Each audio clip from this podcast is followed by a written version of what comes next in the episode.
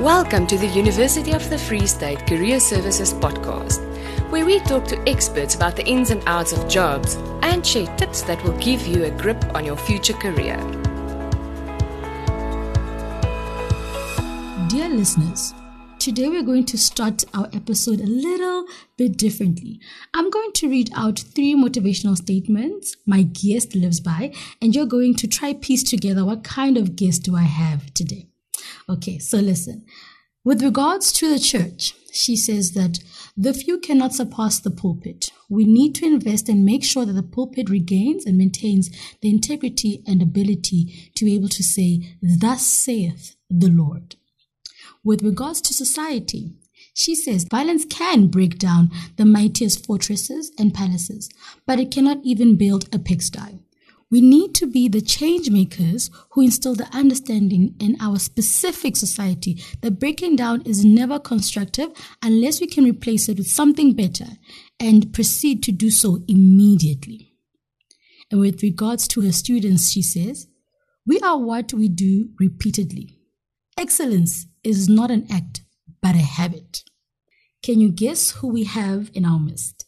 Um, if you're thinking along the lines of a Leonard Scholar, an entrepreneur, an active member in the community, or an active member of the church and a believer of the Word of God, then, dear listener, your thoughts are correct. We have Dr. Elrika Senekal van der Berg. She is a part time lecturer at the University of the Free State, a consultant, a business owner in health supplements in the cosmetic industry, a preacher, an innovator, and a problem solver. Thank you. That sounds magnificent. Good. Yes, you're a magnificent I hope woman. my children will agree. I'm sure they will. I'm sure they will. Welcome, welcome to our podcast. Thank Dr. you so much for having me. How are you? She's such a glowing beam of light. I wish you guys were here to see her as, as she's sitting with us in the interview room. How are you doing this morning? I'm doing very well. Remember, the interviewer always makes it very easy. So Mm. I just reflect what you show me. How flattering! Thank you so much. So, um, from reading from your bio, you um wear a lot of hats, and I'm interested in the week of Dr. Elrika. How does that look like? It's managed chaos a lot of the time. Some weeks are more hectic than other weeks. But yes, I am a wife. I'm a mother. I'm a business owner. I'm a lecturer. I'm a preacher. I'm a representative. So all through the course of one day, you basically run through most of these exercises a lot of the time. You have emails, you have WhatsApps, you have calls to make. You need to drive the kids to school, maybe fetch them, do the lunch, maybe do the dinner, sort out the washing sometimes. It's a lot of things if now that you pointed out. Yes, it's a, it's many hats that you wear in the course of one single day. You'd correct me if I'm wrong, but I'm gonna safely assume you have an S on your chest. Because only Superman can do all of those things in one day. You know what? If we think about people's lives, everybody's life almost looks like that because um, I gave a lecture the other day and we looked at a missionary and it stated that she was at a young age the main earner in the household. And I said to my class, I'm sure that that's true of many of you sitting here. So I'm sure that with many cases we have students who are earners or heads of households. Um, they need to do washing. They need to get to work. They need to cook. They need to study. They need to do research. We don't always think about it this way, but we all wear many hats in the course of one single day. You, you have your um, degree in theology. Yes. Yes, you did that all through your PhD as well. Yes, I, I was looking at my CV the other day and I see that I mentioned that from the time when I started to study till the time when I eventually got my PhD, the department under which it was registered changed names, I think four times. So I don't know, should I say Hebrew or Old Testament or Ancient Near Eastern Studies or uh, what do I say, Semitic languages? But yes, uh, eventually I do have a PhD and it's sort of touching on theology. On all of those subjects, which fall under Some of that, theology. yes. Yes, so uh, some of our listeners uh, are also embarking on a journey in theology, um, and you you having a, a, a um, learned a lot or, accumulated knowledge from theology and then having to branch off into other streams as well.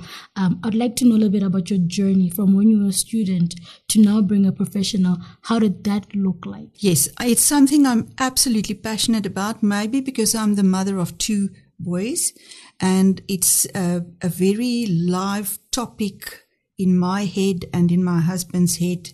We discuss this often even when I was a student, I started, well, let me say that even when I was a, a school kid, I started selling things and um, showing entrepreneurial initiative. And as a student, while I was still studying, I would do loose jobs, uh, maybe stock counting at a, at a, a grocery or something like that. And I started selling cosmetic material and so on, cosmetic items. So even while I was still studying, it was very important to me to start um, exercising or growing a leg of financial independence for myself. None of these jobs were high earning jobs, but I wanted to buy my own books, my own clothes. Eventually, I bought most of the things I have with the bits and pieces that I earned everywhere.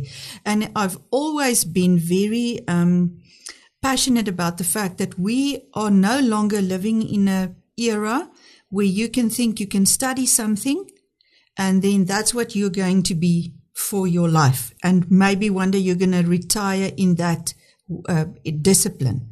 That world no longer exists.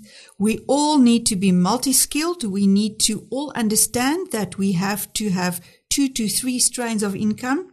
We need to develop that uh, we need to be realistic about the challenges of a new world, a new time that we are living in. From student age, I developed these skills to be an academic, uh, a businesswoman, an entrepreneur, a representative, even a Sunday school teacher that you never get paid for. Haha. but, um, keeping my feelers out in the community and trying to always establish networks and connections with people. That has always been very important to me. So, um, now that you said something very interesting, you said that you have to be multifaceted right now. Absolutely. You, can't be one stream and think that's what you're going to do for the rest of your life until you retire. And that's something that you're practically doing with your own life. What do you think makes you good at um, being able to carry out those qualities? What, what qualities do you have that makes you good to be able to carry out so many streams? Can I quickly just make it a light moment? You ask what makes me able to do that. I'll say desperation. desperation. But um, you have to just try and rethink yourself. We, none of us only have one ability we all can do many things. And you know, the older I get, the more I realize we can handle much more than we think we can. If you don't panic and you try and just breathe deeply, you can go through the hard times. You can come out at the other end we have gone through very hard times as a family. Even when I was a student in my parents' house, they lost everything at one stage. Mm-hmm. So nobody's story is just a simple line starting in one point and a straight line going towards a very guaranteed end. There are ups and downs and many, many curves in the road. We can handle more than we think. Every student out there, every person has actually a whole toolkit of skills we just don't think about them every day and we must try and identify them. Am I friendly? That's a fantastic skill. Am I open to people? Can I embrace them and pull them into my world? That's a wonderful skill. Let's try and see how you can make that work for you. Uh, other uh, different from from just studying. Can you be an inspiration to people? How can you turn that into an income for you, or make that a way that you develop uh, another skill in your life. We have to think of ourselves as a toolbox and we bring a toolbox with a number of tools to any place where we go in life. That's brilliant. Think of yourself as a toolbox. One day you're a screwdriver, the other day you're a wrench, the other day you are um, a, a, a, a carpet cutter. Whatever the task requires of you, you can measure up to that. You can. Because we have that within us. Because Yes. we are multifaceted as well. Yes. Now, I want to take this back to a student who has a theology degree and wants to pursue a career in theology. In that broad industry, you can see that you are a preacher, you're also a community member, um, you're also an advocate for the word of God. Um, how do you think then a student who has that, that degree can equip themselves and prepare themselves for the journey to work professionally in that field? Mm. Even there, I would say try to think and develop many legs of your table. If your theology skill is your table top, let's try and get as many legs under that table as possible. So you might want to go into Sunday school teaching. You need to sign up and say, here I am, put up your hand and be there. You don't get paid for that. But remember, we want to be diverse and we want to be involved everywhere so that you can identify where is a place where your specific skill set can make the most difference and hopefully you, you can gain an income from that. So let's think Sunday school, maybe preschools, maybe going around in the community and um, motivating or setting up prayer groups for soup kitchens. Um, maybe starting something where you get youth involved to look after children when maybe the mum and the dad or, or whoever needs to go for a job and you need to think about a million little places where you can make yourself absolutely irreplaceable. In the church specifically uh, come alongside the preacher. Make yourself very needed people need to be able to lean on you develop yourself as the go-to person for every discipline in the church and in the community that where it touches on the church, you need to be there. I'm thinking now practically as a student, um, as someone who has now many legs in all of your table has many legs. Practically, is that practical in terms of time and the demands of now life? If I think about the many things that we can actually do with the 10 hours of the day that we have available. If you do successful time management, you can really do many more things than we generally think we can. Even in theology, we need to think also not just preaching the word, but living the word, showing people. Here I'm thinking vegetable gardens in your community, bringing people on that road uh, becoming self sufficient, maybe registering yourself with um, uh, societies where you can negotiate better life quality for the community. In all these places and these disciplines, we need people of God to come alongside and guide the community. So, even in community service uh, that is not religion um, orientated immediately, we need to be there as students of theology. Let's say, even if it's just campaigning for running water, you need to be there. We need to have a voice, but in a good way, right? Not in a destructive way, because that's one of my mottos. Everybody can break down things. We need to be the builders mm. and build the new, the new tomorrow. You've spoken a lot, a lot of motivating um, things in, in, in our conversation. Now, I'd like to know from your job, what is hard? What is a mundane thing that you think the rest of us, people looking from outside, would not know about your job? My greatest passion about my job is standing in front of a class and speaking into their lives through lecturing and contributing to the sharpening of their tools in their toolkit. That's my greatest passion. One part of being able to do that um, entails the admin at the backside, you know, filling in forms, checking the marks, and then marking test papers. I absolutely hate that. Hate marking tests.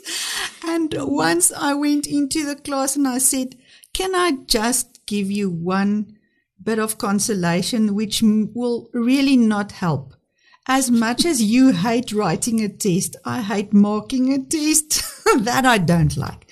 But the lecturing part and even the research part for that um, lecture, that I love because first I learn and then what I learned, I hand over to the students. That's a dynamic process, but the mundane part for me is the paperwork, the marking, the marks, the administration. That's really not exciting. I think the students would appreciate to know that we all have to do things we don't like to do. Absolutely. Just to get to the fun parts where we talk to each other and engage, right? Absolutely. Okay, Dr. Rika, we are at the end of our interview, but first I have some questions for you. This is the fire round. So I'm going to ask you quick questions. Don't think about it. Five seconds is too much. So I'm going to ask you, are you ready for five questions? You're going to say fire away. Okay? okay. Are you ready for five questions? I'm ready. Coffee or tea? Coffee. Sweet or salty? Salty. Remote or on-site? On-site. Every morning I? I, I, I put my, my alarm clock on snooze. That's so honest. Thank you. My favorite word is? Sparkle. Sparkle. Thank you so, so much. I hope this interview makes you feel sparkly. Um, thank you so much for joining us. I'm embedding the words of wisdom to our listeners and to myself as well. And I hope you enjoyed our interview. It's been a privilege. Thanks for having me. That's it for now. Listen to all our episodes to make sure that you get into the fast lane of career success.